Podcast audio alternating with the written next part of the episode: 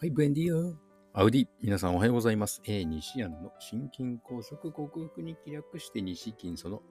220回目、222と言いそうになった。220回目の朝でございます。えー、昨日もなんか異常に暑かったですね。群馬県。職場は深谷でしたけど、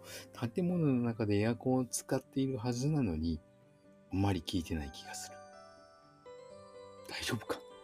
40度ぐらいあった気がするぞ。これだとなんかもう人類こう滅びていくのではないかというふうな心配が出てきてしまうんですけども。はい。えー、体調の方はまあまあで血圧高いんですけども、今日いきなり今までお世話になっていた病院の面接が決まったので、昨晩は遅くまで履歴書を作ったり、証明写真をこう印刷したり、はい。そういうことをしておりましたので、今朝方もあんまりこうよく眠れず、睡眠不足は良くないですね。顕著に血圧が上がる。なんか頭が少しぼーっとするんですけども、まあ、今日もね、あの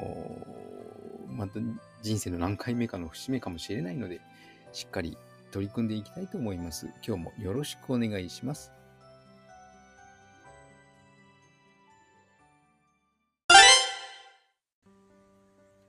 はい。改めましておはようございます。えー健康運動指導士、理学療法士、そして笑い療法士の西田隆です。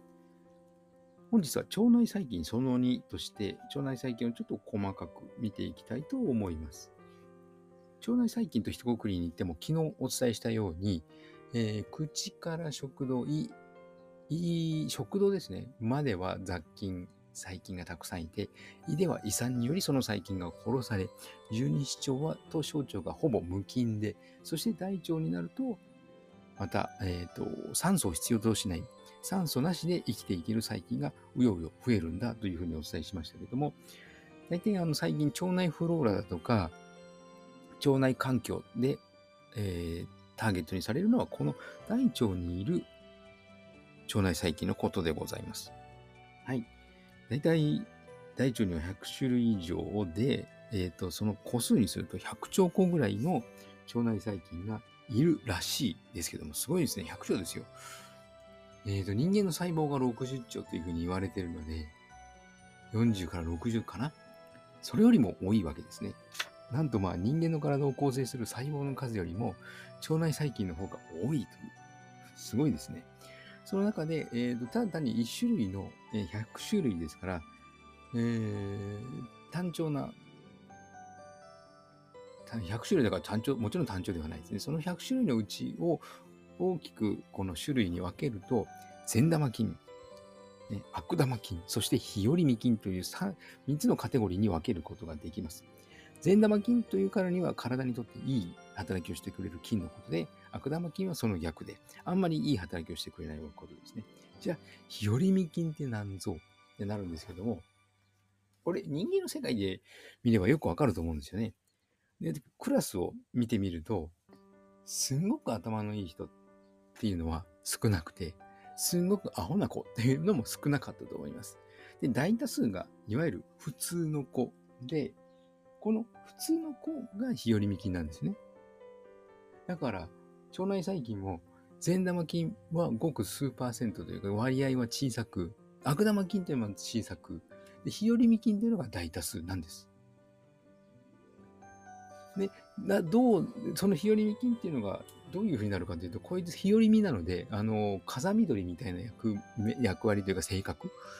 えー善玉菌が勢い増してきたら、おお、じゃあ、じゃあ、善玉菌の稼ぐするかっていう善玉菌のような役割をするし、悪玉菌が活性化して力をつけてきたら、悪玉菌みたいな働きをする。悪玉菌に活性をして、悪玉菌みたいな働きをするのが、日和見菌なんでございます。はい。なので、日和見菌を味方につけると体にとっていいこと。なので、善玉菌を増やし、善玉菌を活性化すればいいんですよね。そのためにはどうするかというと、ビフィズス菌とか、あとですね、ビフィズス菌とか、お、アラームが鳴ってしまいましたけども、えーウェルシュ菌など、ウェルシュ菌は悪玉菌だ。ビフィズス、主にビフィズス菌を増やせばいいんですけども、それを増やすためにはラクトフェリンだとかオリゴ糖、そして食物繊維を取ればいいというふうに言われています。はい。赤ちゃん、じゃあ、あの、この腸内細菌はどうやったら増えるというか、どういうふうに形成されるか。なんとまあ赤ちゃん、お腹の中にいる間は無菌状態なので、口の中にも、おしあの大腸にも、そしてお腹の中にも菌はおりませんが、産道を通るときにですね、肛門の近くじゃないですか、産道って。赤ちゃんが出てくるところっていうのは肛門の近くなので、そのお母さんの肛門にある大腸菌、そして膣の中にあるその善玉菌、微量の善玉菌を口から入れるというか、口から入ってくるというか、あの、そこにいる菌が赤ちゃんに寄生するというか、それ、そうすることによって赤ちゃんのその腸内細菌というのが増殖してくるんですね。セット、まず寄生してというか、すくって、その体内に入り、そして、あの、お母さんの母乳、特に初乳には、あの、善玉菌を増やすラクトフェリンが豊富なので、えー、いきなり、こう、生まれてすぐに人工乳というか、あの、粉乳、粉乳というとなんかうんこみたいですけども、粉ミルクで育てるのではなく、せめて初乳だけでも赤ちゃんの母乳を与え、赤ちゃんに母乳を与えるということが、あの、とても大事になってきます。なぜなら、生後7日のうちにもう腸内環境の割合というか、それは決まってしまうんですね。だから、お子さんを授かりたいと考える女性、特に女性は、妊娠する予定前からかなり腸活をして善玉菌を増やし、そして赤ちゃんを産むことをお勧めします。はい。もうこの7日でほぼ決まるんですね。腸内環境のためにヨーグルト食べましょうって言ってますけど、大体のヨーグルトに含まれる菌は、先ほどお伝えしたように胃酸で殺されます。たとえ生き残るのがあったとしても、数パーセントは残るんですけれども、腸内細菌はもうその生後7日で環境が決まっちゃうので、ね、まるであたかも転校生を受け入れる学校みたいなもんで、仲良しグループができてれば、もうこの転校生かなり苦労するじゃないですか、仲間に入るのに。腸内細菌も一緒で、もうここ俺らの住みがだからだよっていうふうに、もうあの、主みたいな、おつぼね様みたいな、えー、善玉菌とか悪玉菌がですね、幅を利かせると、ヨーグルトの中に入っている、せっかく善玉菌にもかかわらず、結局は淘汰されていくんですね。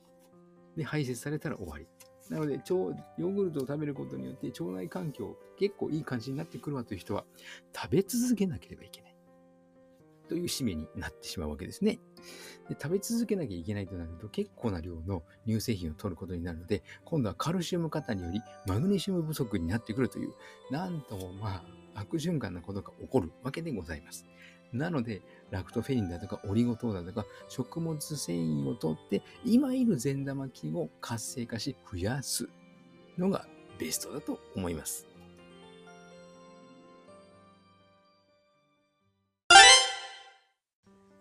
はい、お送りしてきました西安の心筋梗塞克服に気略して西筋は健常者や子どもたちに運動パフォーマンスの向上と健康の健康の質を上げ健康促進を栄養指導と運動指導の両面からサポートする健康運動指導士。心身に障害を負ってしまった方々に医学的リハビリテーションを残す理学療法士。そして癒しの環境を提供し、安心安全なほっこりした笑いを引き出して平和をもたらす笑い療法士として活動する私、西田隆がコロナワクチン接種を4回、5回、6回と複数回接種した高齢な方々に囲まれて仕事をしているというえー、そういった職場環境によって被ったシェディング被害と呼ばれる心筋梗塞にも似た、狭心症にも似たそのような症状を薬や手術で何とかするのではなく、オーソモレキュラー分子整合栄養学と呼ばれる栄養療法にて、食べ物とサプリメントで必要十二分な栄養を補給し、そしてシェディング被害に有効とされるグルタチオンから今切り替え中。N アセチルシステインという、えー、グルタチオンの全躯体ですね。とビタミン C を大量摂取することによってこの症状を克服しようと実践しているそれそれをお伝えしている音声ブログでございます。オーソモレキュラー、ホメオスタシス、オーソモレキュラーという栄養療法は、ホメオスタシス、生体向上性という生命が自分の命を自分で守ろうとするその力を正常化させてくれる能力があります。はい、興味のある方は明日も聞いてくださるととても幸せでございます。はい、今日は週の真ん中水曜日なんですけども、えオープニングでお伝えしたように、え転職のための面接が2つ入っております。頑張ってきます。ね、目指せ年収うん百万円500かな。はい。皆さんも素敵な一日をお過ごしください。西田隆でした。ではまた。